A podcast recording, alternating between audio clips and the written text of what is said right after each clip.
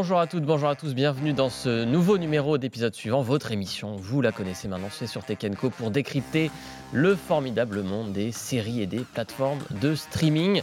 Et aujourd'hui, on va se focaliser sur une plateforme, c'est Disney+, Disney+, qui va pas très très bien, euh, perte d'abonnés pour la plateforme euh, de euh, Disney. de quoi quand même bah, s'interroger hein, sur la stratégie de ce géant, malgré tout, qui a beaucoup misé sur le streaming.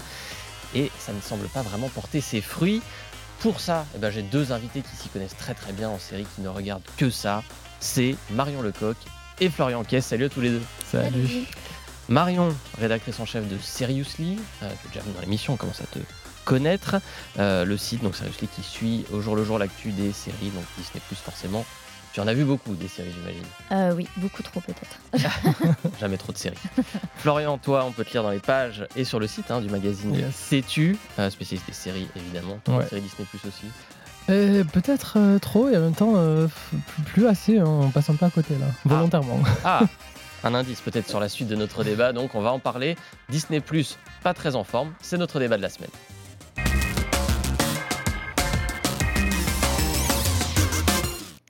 Voilà, c'est l'hiver et Mickey, bah, il est un peu comme tout le monde, il a tendance à s'enrhumer. Euh, Mickey a perdu euh, des abonnés, c'est sur Disney Plus que ça se passe, la plateforme de streaming. Euh, année 2023, euh, pas terrible, en tout cas fin d'année 2023, pas terrible. 1,3 million d'abonnés en moins pour Disney Plus au dernier trimestre. Comparaison, elle est un peu dure. Netflix en a recruté 13 millions sur la même période. Euh, ça veut dire que quand même il y a un petit souci d'équilibre. Euh, par ailleurs, les finances de Disney Plus sont toujours pas dans le vert. hein. La rentabilité n'est pas atteinte. Ça fait plus de 4 ans que la plateforme est lancée. Alors ça se rapproche, mais on n'y est pas encore. Avant d'entrer un peu dans le vif du débat, peut-être un mot d'ordre général tous les deux. Est-ce qu'il faut s'inquiéter pour Disney Plus? Est-ce que cette situation en termes de perte d'abonnés, d'équilibre financier, est-ce que voilà, c'est une plateforme qui vous inquiète un petit peu tous les deux Je pense qu'il faut s'inquiéter. Je pense que Disney s'inquiète. Ouais. Euh, mais je pense que les, pour l'instant, les pistes de résolution que Disney semble avoir sont pas les bonnes. Euh, Enfin, on parlera, je pense, de ce que Bob Iger, du coup, qui est à la tête de, de Disney Plus notamment, euh, a dit. Et pour l'instant, c'est pas très positif. En tout cas, ça reste sur un statu quo. Et je pense que c'est l'opposé en fait que Disney Plus devrait faire. Marion, toi, comment tu regardes l'évolution de Disney Plus? Oui, je suis assez d'accord euh, avec Florian, même si euh, je pense qu'il est un peu tôt pour s'inquiéter parce que ça reste quand même un groupe énorme et qu'ils ont plein de ressources. Mais c'est vrai que les stratégies mises en face sont un petit peu en demi-teinte. Il y a une stratégie qui, pour moi, peut euh, être, euh, enfin, peut donner suite à des bonnes choses, mais l'autre euh, est plus inquiétante, comme euh, disait Florian. Mais Alors, je... On va rentrer un peu dedans, justement. On va, teasing. on va pas trop déflorer le débat. Euh, je vais donner quelques chiffres quand même. C'est toujours important les chiffres pour replacer ça. Euh, Disney Plus a donc aujourd'hui, alors on se parle, 111 millions d'abonnés dans le monde contre, et là la comparaison elle fait encore un peu mal, 260 millions pour Netflix. Alors la comparaison elle est un peu injuste. Pourquoi? Parce qu'évidemment Netflix a été lancé bien avant. hein. Disney Plus c'est que en 2019. Donc c'est quand même 4-5 ans après euh, Netflix, 6 ans même. Euh, mais voilà, il y a ce chiffre quand même de perte d'abonnés. C'est-à-dire que là, Netflix euh, continue d'en gagner. Alors Netflix en a perdu un moment, ils en ont regagné. Disney Plus, est-ce que c'est la même phase? Ils en perdent pour mieux en regagner plus tard? Ou est-ce qu'il y a quand même un vrai plafond? Qui commence à s'installer Bah, j'ai l'impression que Disney Plus commence un peu à, à- à, comment dire, à capter un petit peu l'in- l'intérêt en fait des, des gens. Euh, c'est un peu plus laborieux forcément, mais en même temps il arrive en retard aussi un milieu où le, le- enfin, le milieu des, des plateformes de streaming est saturé en fait Mm. aujourd'hui. On voit certaines qui n'arrivent pas à durer, comme enfin, Paramount Plus peine par exemple à essayer Mm. d'émerger. Euh, Max qui va arriver en France, on ne sait pas encore ce qui va se passer. Euh, donc c'est un peu compliqué de, de- de s'installer dans ce milieu-là. Euh, après, le problème de Disney Plus, dans le fond, j'ai l'impression quand même, c'est bah, de toujours miser en fait sur les mêmes, euh, les mêmes franchises, quoi, les mêmes, euh, les quatre. Ce qu'on euh, avait dit qui faisait peut-être sa force à son lancement, à savoir un catalogue assez énorme de, de franchises cultes, de Parce qu'il films captait un public qui était déjà acquis, en fait, qui était déjà là. Donc en fait, c'était facile de les, de les amener. Mais après, comment on va toucher les autres? C'est ça qui est un peu compliqué. En fait, en basant sur les mêmes, euh, les, les mêmes franchises, c'est compliqué de, de- de toucher des gens qui ne veulent pas, enfin, qui veulent rien avoir à faire avec elles. Est-ce que, euh, on sait que Disney a forcément une grande boîte, de très grandes ambitions, euh, ils ne se sont pas cachés, qu'ils voulaient devenir euh, numéro un potentiellement des plateformes de streaming. Est-ce que ça paraît envisageable aujourd'hui de se dire que dans, peut-être évidemment pas demain, mais dans 3, 4, 5 ans, peut-être que Netflix sera détrôné par Disney ⁇ Dans l'état actuel des choses, moi je pense pas que Disney Plus pourrait passer devant Netflix.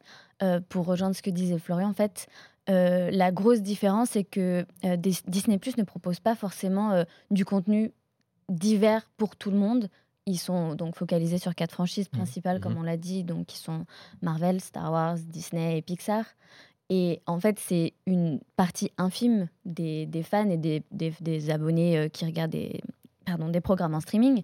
Euh, Netflix propose de tout pour tout le monde et leur catalogue est bien plus grand. Et le problème, c'est que bah, Disney, au lieu de hum, essayer de revoir un peu leur fonctionnement, ils ont décidé de miser encore plus sur ces franchises-là. Et en plus, c'est pas forcément les franchises qui fonctionnent le mieux actuellement. Euh, on peut c'est ce qu'on disait, effectivement, il y a cette histoire d'offre qui est quand même un peu, qui sur le papier paraissait être une bonne idée de se dire, bah, effectivement, Marvel, ça cartonnait au cinéma, alors pourquoi pas en faire des séries Star Wars, ça fait 45 ans, 50 ans que ça, ça cartonne, alors bah, pourquoi pas en faire des séries? Résultat, aujourd'hui, c'est quand même plutôt deux franchises qui certes ont rapporté mmh. des milliards, mais qui semblent plutôt souffrir. Et les séries, Bob Iger les a un peu d'ailleurs pas désavouées, mais dit que c'était pas au niveau de ce qu'il en espérait. Dans l'idée, c'est pas bête, je trouve, de vouloir capitaliser sur ces franchises-là. la question, c'est qu'est-ce qu'on en fait créativement? Le problème, c'est euh, en fait, c'est juste, c'est la forme, en fait, parce que sur le fond, euh, par exemple, Bob Iger avait mentionné, euh, je crois qu'il y avait à peu près 7000 personnages Marvel dans lesquels il pouvait piocher, quoi, pour créer des nouvelles séries, du nouveau contenu. donc, il y a un choix qui est là, il peut y aller, il peut piocher là-dedans, sauf qu'en fait, on le voit, c'est toujours bah, les mêmes Avengers, les mêmes personnages qui, qui émergent, qui sont mis en avant. Euh, et, le problème aussi, c'est après, c'est donc la forme, c'est-à-dire que la seule qui, enfin, même les deux seules peut-être qui varient un peu, c'était Vendavision, qui était un des gros hits, j'ai l'impression, de Disney Plus euh, dans ses premières années. Euh, et peut-être aussi She-Hulk, j'ai pas trop, j'ai regardé que le premier épisode, mais qui en tout cas a essayé de, de tendre vers un autre genre en fait. Il y avait un côté un peu Ali McBeal, un peu à l'ancienne, qui mhm. est comédie de bureau un petit peu, qui pouvait euh, signer une sorte de renouveau aussi du genre super-héroïque, qui est quand même un peu bah, à la base de Marvel. quoi. Euh, sauf que c'est un peu les deux seuls. Et en fait, si on propose euh, le, même contenu, la même forme et le même schéma narratif, forcément les gens vont se lasser. Et qui voudrait payer pour revoir la même série avec juste un casting différent? C'est un, point intéressant que tu dis qui voudrait payer. Il y a un chiffre moi qui m'interpelle. On en avait un peu parlé quand on a fait notre émission spéciale sur Marvel dans les 10 séries les plus piratées de l'année dernière, il y en a 4 qui viennent de Disney+. Euh, deux Marvel, en l'occurrence Loki et Secret Invasion, et deux Star Wars, The Mandalorian et Ahsoka. Euh, alors en comparaison, il y a trois séries Apple dans le top 10, il n'y en a aucune de Netflix, une seule de HBO et Prime Video. Est-ce que ça veut dire quelque part qu'en fait, ces franchises, elles intéressent encore un peu les gens, mais qu'en fait, les gens veulent même plus payer. Et donc, du coup, s'il ne faut pas payer, bah, ils ne s'abonnent pas à Disney. Mm. Et ça remet en cause aussi le modèle de Disney. Si les gens ne s'abonnent pas, euh, bah, il n'y a pas de revenus, quoi, quelque part en fait, vu que les plateformes, le prix des plateformes n'arrête pas d'augmenter, au bout d'un moment, tu fais un calcul. Qu'est-ce que, qui va être le plus rentable? Il faut que je paye, qu'il y ait le plus de contenu. Si tu payes Disney Plus juste pour regarder deux séries, forcément, euh, ça donne. C'est, tu, te dis, bon, bah, si le, catalogue de Netflix est plus important et qui m'amène plus de contenu varié que je vais regarder, alors que sur Disney Plus, bah oui, il y a cette série-là qui m'intéresse, mais est-ce que je vais vraiment payer euh, euh, tous les mois tel tarif pour attendre euh, une série qui va sortir euh, tous les deux ans. Et en plus de ça, je trouve qu'il y a aussi le côté comme Netflix était le premier, les gens sont beaucoup abonnés à cette plateforme-là. Et donc l'habitude. L'habitude et la flemme, en fait, je pense aussi de se désabonner et de dire adieu à la facilité. En fait, un truc qui est déjà là. Le nombre de personnes autour de moi qui m'ont dit oui, c'est vrai, j'ai Netflix, mais je regarde pas grand-chose dessus, mais c'est juste, bah, je suis abonné. Alors qu'à côté, bah, comme ils ont une plateforme, et je pense beaucoup considèrent qu'en fait une seule plateforme suffit et que c'est ça. Enfin, et aussi l'économie fait que, en fait, on veut pas s'abonner à plein de plateformes aujourd'hui. différencie peut-être pas suffisamment, effectivement, une fois qu'on a fait le tour des séries Marvel et une fois qu'on a Tout est dans le nom aussi de Disney+. C'est Disney, en fait. Et je pense que c'est aussi peut-être une erreur aussi d'avoir nommé la plateforme comme ça. C'est-à-dire que ceux qui sont pas forcément attachés à cette, à cette marque-là euh, vont pas forcément avoir la curiosité, en fait, d'aller voir le contenu et le catalogue, en fait, de Disney+. Sachant qu'aux États-Unis, dans Disney+, il y a aussi tout un package, il y a d'autres plateformes qui sont mhm. intégrées, etc., qu'on n'a pas forcément, nous, en France. Enfin, ça, ça commence un peu avec euh, il commence à intégrer un peu les, saisons Hulu une fois qu'elles ont été diffusées aux États-Unis. Donc il y a un petit délai, mais qui est moindre que par exemple quand elles sortaient à la télévision linéaire en France. Euh, et je pense que c'est pas mal parce que c'est souvent les séries Hulu, c'est des séries originales, donc euh, vraiment qui sont pas basées sur des franchises ou ça peut être juste des adaptations de romans, des choses comme ça. Euh, donc ça c'est pas mal, c'est un peu plus prometteur. Après là des hits du côté de Hulu ces dernières années, il n'y a pas eu des masses, donc c'est compliqué. Ça reste des séries confidentielles qui parfois. Et il y a le souci de promo aussi. En France par exemple, Disney Plus va pas faire de promo sur des contenus qui ne sont pas homemade, on va dire Disney+. Oui, on en parlait beaucoup. On a beaucoup vu, des, notamment euh, la série française avec Virginie Fira, dont euh, Tout va bien. Euh, on a beaucoup vu partout. En revanche, on a moins vu par certaines séries Disney+. On s'en souvient, tu étais là pour le, top 2023. Exactement. On avait déjà un peu parlé de certaines séries et des pépites qui mériteraient d'être mises en avant, mais qui ne le sont pas forcément. vous l'avez un peu évoqué tous les deux. Il y a eu du changement quand même à la direction de Disney l'année dernière. Bob Iger, le PDG historique, est revenu et qui n'a pas hésité à un peu taper sur le streaming, de dire bah, voilà, mon prédécesseur a fait des trucs, c'est pas ce que j'aurais fait. Est-ce que son retour vous semble être une bonne perspective pour Disney Est-ce que les méthodes qu'il a l'air de vouloir mettre en place vous paraissent être les bonnes? Ou au mmh. contraire, non, pas du tout? Marion, t'as peut-être vu votre tête, je, pense que Bob Iger, n'a pas d'avis sur ce plateau. non, en fait, c'est juste que euh, si on parle de stratégie pure de tarification, oui, je pense que le lancement de, de l'abonnement avec la publicité, c'est une, une, très bonne idée. De toute façon, Netflix l'a fait. Et, et d'après les chiffres que communique Disney, ça a l'air d'être euh, quelque chose qui fonctionne. Oui, la rentabilité se rapproche. On, disait juste peut-être un chiffre 138 millions de dollars de pertes fin 2023. C'était près d'un milliard euh, un an avant. Donc globalement, oui, la, hausse des prix et par ailleurs la fin du partage de mmh. comptes. Ça, sur le plan rentable, Disney Plus va y arriver, il n'y a pas de souci. En revanche, je disais sur le catalogue. Bah, il, a quand même pour euh, but de, faire, de continuer à faire la même chose. En fait, ils veulent pas miser autre chose que sur leur franchise euh, euh, star. Et en fait, bah, ça, ça, prouve pourtant depuis quelques années que c'est pas ça qui fonctionne. En plus, malheureusement, euh, bah, je le disais tout à l'heure, mais déjà au cinéma, ce sont des, des franchises qui. Euh, un peu essorées, Voilà.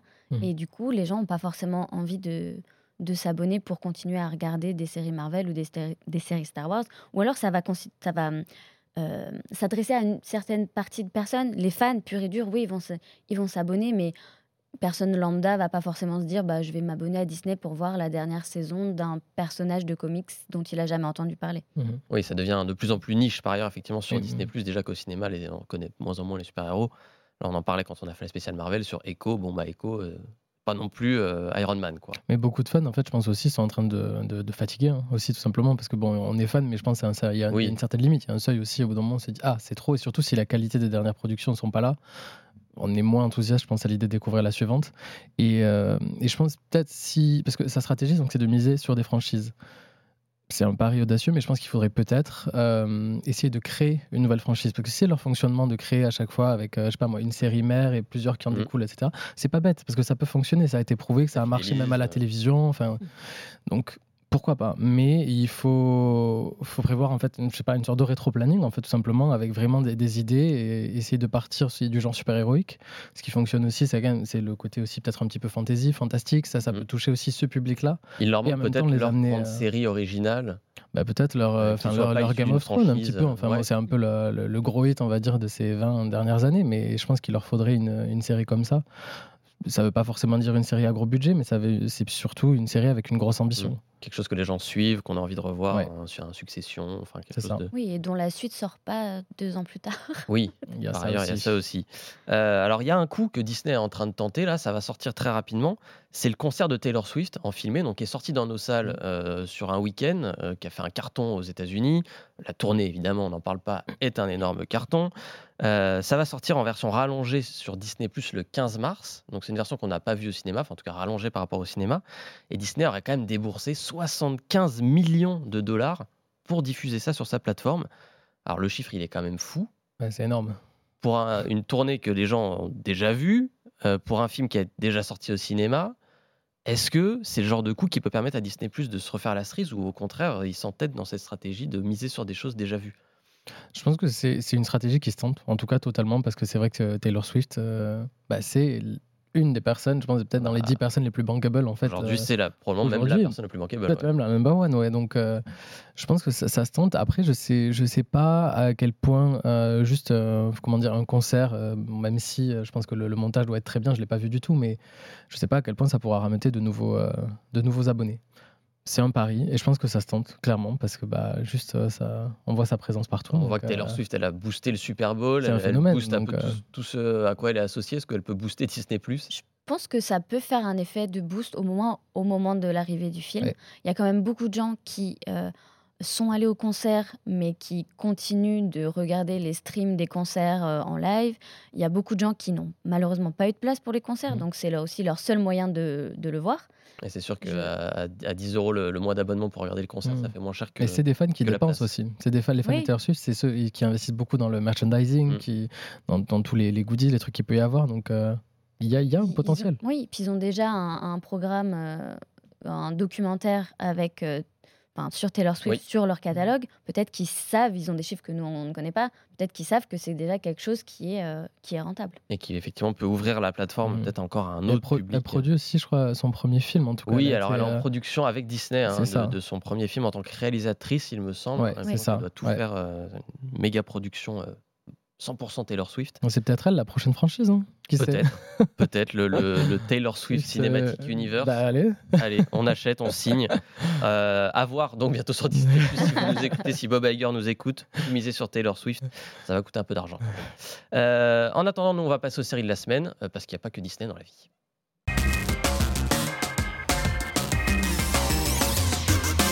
Va commencer avec une série que nous avons euh, tous les trois vue sur ce plateau. Euh, donc on va en débattre. Cette série, c'est Un jour sur Netflix. Euh, nouvelle adaptation d'un roman du Britannique David Nichols. Je dis nouvelle parce que le livre a déjà été euh, adapté en film. C'était au cinéma en 2011 déjà avec Anna Hathaway. Euh, je vais vous faire un petit pitch de l'histoire brièvement. Donc c'est euh, deux étudiants, Emma et Dexter, qui passent la nuit de fin d'études, enfin la soirée de fin d'études, ils rentrent un peu éméchés, ils passent la nuit ensemble, mais voilà, ils parlent, ils discutent, mais ils couchent pas ensemble. C'est important. Chacun va poursuivre le lendemain sa vie de son côté. Ils vont rester amis, assez proches. Et euh, le concept de la série, c'est donc qu'on va les retrouver, nous, une fois par an, tous les 15 juillet, du coup, d'où le titre de la série, Mhm. Un jour. Euh, on va les suivre un jour par an pendant euh, 15 ans, euh, voir leur relation évoluer, voir est-ce qu'ils sont tristes, est-ce qu'ils sont heureux, est-ce qu'ils sont ratés, est-ce qu'au contraire, ils ont bien fait de ne pas faire un bout de chemin ensemble. C'est un peu une série événement, on a beaucoup parlé sur Netflix, beaucoup mis en avant par Netflix hein, sur, sur le- la, la page d'accueil. Qu'est-ce que vous en avez pensé tous les deux de ce, cette série Un jour? Euh, alors, j'ai passé un bon moment en la regardant, mais c'est vrai que j'ai quelques réserves sur euh, bah, l'idée de base, en Ouais. fait, tout simplement de les suivre euh, un jour avec à chaque fois une année d'intervalle, Euh, notamment parce que les ellipses sont pas assez bien exploitées. En tout cas, je trouve qu'il y, a- il y a beaucoup trop de trous pour que, à certains moments, en fait, on arrive à avoir la même empathie et le même investissement dans les personnages. Euh, et surtout, le problème que j'ai eu, c'est que je pouvais pas m'empêcher donc de comparer à Normal People Ouais, euh, qui est un peu dans le genre similaire. On va suivre, pareil, sur euh, un gros pan de leur vie, un couple en fait qui se forme avec euh, Mm. le chaos du début, du milieu et de la fin. En fait, il y a toujours du chaos dans cette histoire et dans celle-là un petit peu aussi. Mais disons que peut-être Normal People est un peu plus torturé, un petit peu plus, c'est un petit peu plus sinueux. Mais et celle-ci, c'est un- peut-être un petit peu plus euh, romantique, en tout cas un peu plus euh, avec des- peut-être des grosses ficelles. ouais on va dire. peut-être un petit peu plus Voilà. gros. Marion, qu'est-ce que t'en as pensé, toi? Euh, moi, j'ai beaucoup aimé. Je dois avouer que les ellipses m'ont pas euh, déplu autant que- qu'à Florian. Euh, J'aime bien l'idée que hum, on peut se rendre compte à quel point la vie de quelqu'un a changé en un an. Mhm. Et je trouve que c'est quelque chose que la série, elle représente bien. Et c'est peut-être pour ça qu'à chaque fois, on est un petit peu perdu à chaque début d'épisode parce qu'on sait plus trop où est-ce qu'ils en sont. Mais j'ai trouvé ce côté-là assez réaliste.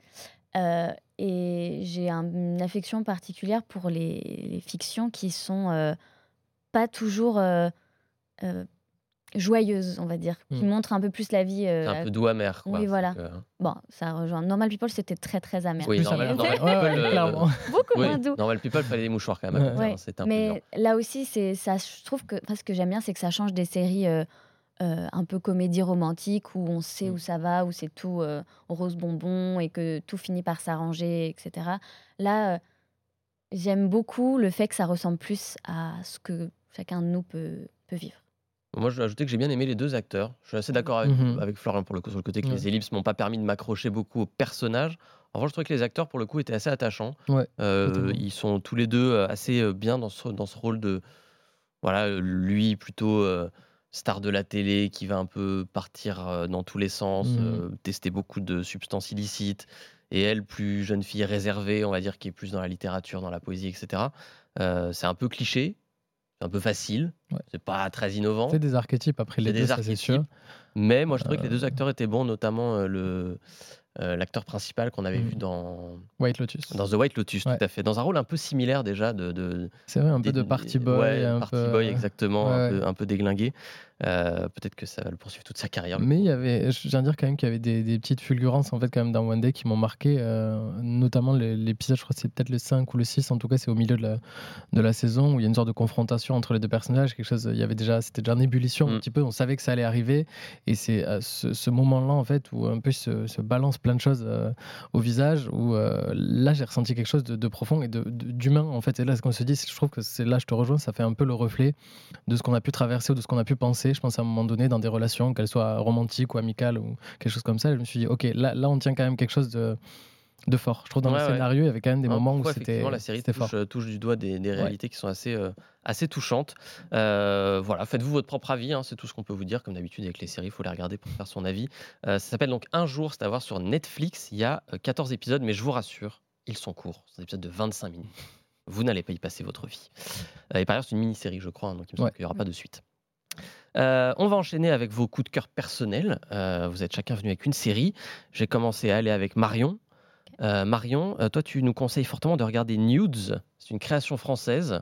c'est sur Prime Video, c'est ça? Oui, c'est sur Prime depuis le 1er février. Donc, on a 10 épisodes de 26 minutes. Donc, pareil, hein, ça se regarde très vite. mais c'est beaucoup moins feel good qu'un jour. Euh, on suit en gros euh, trois euh, histoires différentes avec trois adolescents différents qui viennent de, milieux socio-culturels très différents chacun. et à travers leurs trois points de vue, on explore l'univers du nude. Donc c'est l'idée de s'envoyer des photos dénudées ou entièrement nues sur les réseaux sociaux ou via messagerie Internet. Et comment cela peut avoir des répercussions terrible sur la vie. Bah, là, c'est des, des, 1, 2, 3, pardon. De ces, de ces, oh, c'est comment une simple photo, quelque part, envoyée euh, sous sa couette pour euh, séduire un garçon ou pour faire plaisir à un garçon, euh, finit par se, avoir des conséquences désastreuses, en fait, sur la réalité, à l'école, au, quotidien, quoi. Oui, la série met en avant notamment le cyberharcèlement ou le revenge porn, ce genre de choses qui, malheureusement, devient un peu trop euh, présent dans la vie. Ouais, on en entend beaucoup parler aujourd'hui et de plus en plus effectivement avec les réseaux sociaux mmh. euh, qui sont de plus en plus contrôlés aussi pour ça d'ailleurs, hein, mais mais ça, c'est assez... pour le coup, la série se veut très réaliste. Hein. Oui, elle se veut très réaliste. Moi, je sais qu'au début, j'ai vu la bande-annonce et je me suis dit, on dirait un Euphoria cheap. Oui. Mais en fait, ça n'a rien à voir avec Euphoria. Le générique donne cette, cette esthétique-là, d'ailleurs. Oui. Euh, alors mmh. qu'en fait, c'est très, très loin d'un Ça n'a rien à voir. Mmh. C'est pas du tout contemplatif comme peut l'être Euphoria. Et je trouve que l'intrigue est moderne. Elle est euh, loin des préjugés parce qu'il n'y a jamais un moment où, un personnage se fait euh, shamer ou etc. Et euh, elle peut être, enfin, elle s'adresse pas qu'aux adolescents d'ailleurs. Je pense qu'elle s'adresse à tout le monde et mmh, que aux tout parents le monde. aussi beaucoup. Oui, hein, voilà, parce que c'est à la fois euh, ça dénonce certaines choses, mais c'est aussi instructif, mmh. en fait. Mmh. Comment gérer ce genre de situation En la regardant, je me suis presque dit que c'était dommage que cette série soit pas sur France TV, en fait. On se dit quelque part, c'est une série qui a tout à faire sur France TV, qui devrait être presque avec un débat derrière. Sur Slash, hein. sur Slash, quelque part, elle a sa place sur le service. Ils ont fait une, une, une communication où en fait euh, l'équipe est allée dans différents lycées mmh euh, pour en parler et pour parler de ce genre de sujet. Je trouve ça hyper intéressant. Même les panneaux euh, publicitaires, j'ai l'impression ils mettaient aussi, enfin ils sensibilisaient en tout cas. Il y avait un truc un peu c'était entre la campagne de sensibilisation et l'affiche promo. ouais, ouais, non, c'est une série qui, s'ancre pas mal dans le réel, qui est notamment réalisée en, partie par Andrea Bescon, mmh qui est très engagé sur, sur ces sujets-là.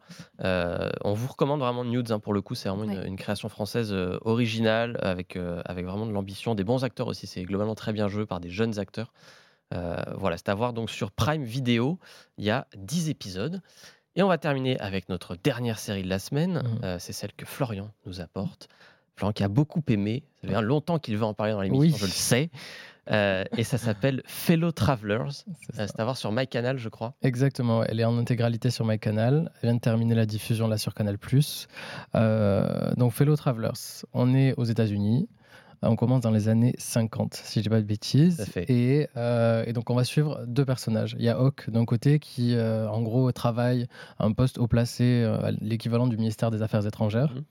Et à côté, on a Tim qui est beaucoup plus jeune, plus ingénu, on va dire, qui débarque donc au Congrès américain. Donc lui qui est tout en bas de l'échelle. Ils vont se rencontrer par hasard fil en aiguille, une histoire d'amour va se créer, de passion, de sexe. voilà, ça c'est une partie importante, on va dire, de ça, c'est leur intimité, comment ce lien va se créer. Et ça, il y a quelque chose de très très très réaliste dans la manière dont c'est filmé. Euh, mais ce qui se passe, c'est que la, la série va s'étaler sur plusieurs décennies. On va aller jusqu'au début des années 80, Mhm. donc jusqu'à l'arrivée en fait du, du SIDA Ouais. aux États-Unis. Et euh, à travers tout ça, en fait, on va voir plusieurs pans en fait de, de l'histoire gay américaine. On passe par la période de la peur violette, en fait, qui était une période sous le sous le macartisme, Ouais. où euh, bah, il y avait la chasse en fait tout simplement aux homosexuels et aux lesbiennes. On essayait de les Oui, on a, débusquer. on a beaucoup résumé Mac- le macartisme à la chasse aux communistes. Ouais, mais il beaucoup plus large que ça. Et... Ils visaient pas que les communistes. Ouais, Et ouais. Non, il visait tout le monde et c'est très bien montré dans la série. McCarthy Exactement. personnages de la série. euh, C'est ça. Et donc je pense que c'est ce qui peut un petit peu euh, rebuter certains qui n'ont pas, on va dire peut-être d'affection particulière pour les séries politiques. Les deux, trois premiers épisodes sont très Oui. euh, politiques et très dans ces milieux-là. Et petit à petit, on s'éloigne, on va plus vers, vers, bah, vers l'humain et vers l'intime, vers le personnel avec eux. Euh, et je trouve qu'il y a aussi, enfin c'est quelque chose, un peu un devoir de mémoire en fait cette série, c'est tout simplement revenir sur euh, ce pan de l'histoire américaine qui est un petit peu oublié, qui est mis de côté. Bon, c'est très gay, c'est pas forcément LGBT au sens large, c'est vraiment le côté homosexuel qui est mis en avant, masculin. Euh, mais c'est tout aussi important. Et euh, il y a quelque chose en fait de à la fois on est entre le devoir de mémoire donc il y a quelque chose qui se regarde un petit peu pas du documentaire ou du reportage mais presque un petit peu en Mhm. tout cas il y a cette curiosité là et de l'autre côté il y a tout simplement c'est une série c'est une grande histoire d'amour en fait qu'on Ouais. voit avec des hauts des bas euh, c'est très torturé peut-être pas la normal people mais presque Euh, et, euh, et vers la fin en fait on finit en larmes Ouais, moi, Voilà. moi, moi, j'ai regardé, j'ai pas encore tout vu, mais j'en ai regardé une bonne partie déjà. J'ai vraiment eu ce sentiment de, de- de- des séries américaines comme on les aime, à Mhm. savoir capable de mêler la grande histoire à la petite, euh, Ouais, d'intriguer, enfin de d'entremêler les fils de la relation personnelle avec euh, le macartisme, avec euh, les années SIDA, avec les années 60 plus. en fait c'est un grand Libéré, spectacle cette série je trouve Ouais, et un côté très grand roman américain en fait, quelque Exactement, part, qu'on n'avait peut-être pas vu depuis un moment et ça fait un peu. et ça elle marche grâce aux deux acteurs principaux surtout ouais, qui sont qui très, sont très. Matt Bomer et, Matt et Bomer. Jonathan Bailey, qui a cartonné récemment avec Bridgerton, quoi, où on l'a vu là-bas. Euh, et euh, les deux qui sont d'ailleurs aussi ouvertement gays, qui ont beaucoup Mm. défendu la série et tout le côté, bah, justement, bah, voilà, c'est important en fait de reconnaître un petit peu l'héritage euh, de, de ces gens-là, de ce qu'ils ont traversé, de ce qu'ils ont battu et comment on en est arrivé là aujourd'hui. Ouais, c'est une série qui arrive à être très politique quelque part sans exactement. pour autant le revendiquer. voilà, elle, elle- elle nous raconte juste une histoire très très forte. Et euh, c'est finalement Et la base d'une bonne série. Quoi. Ouais, on ça. oublie parfois, euh, notamment sur Disney Plus où il n'y a pas. série, on l'a dit. Bob Iger, on t'oublie pas. Euh, mais voilà, en tout cas, Fellow Travelers, euh, ça vaut vraiment le coup d'être vu.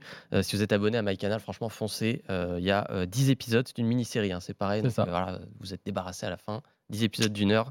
Vous aurez pleuré, mais vous ne pleurez pas pour une deuxième saison. Il n'y en aura pas. Merci à tous les deux pour ces recos, pour ces séries. On va regarder tout ça pour ceux qui les, les ont pas encore vus. Euh, Nudes, Fellow Travelers, un jour. Et puis bon, Mm. les séries Disney Plus quand même. hein. Il y a de belles choses à voir, notamment Balenciaga, on, en a parlé la semaine dernière. Très belle série à voir sur Disney Plus, on vous la redonne. Euh, nous, on se retrouve bah, pour une prochaine émission. J'aurai le plaisir de vous réinviter, évidemment. Vous avez été très bons. Vous avez le droit de revenir. On a tout donné. Merci. Merci Florian, merci Marion. Nous, on se retrouve la semaine prochaine pour une nouvelle émission sur Tekenco, d'épisode suivant.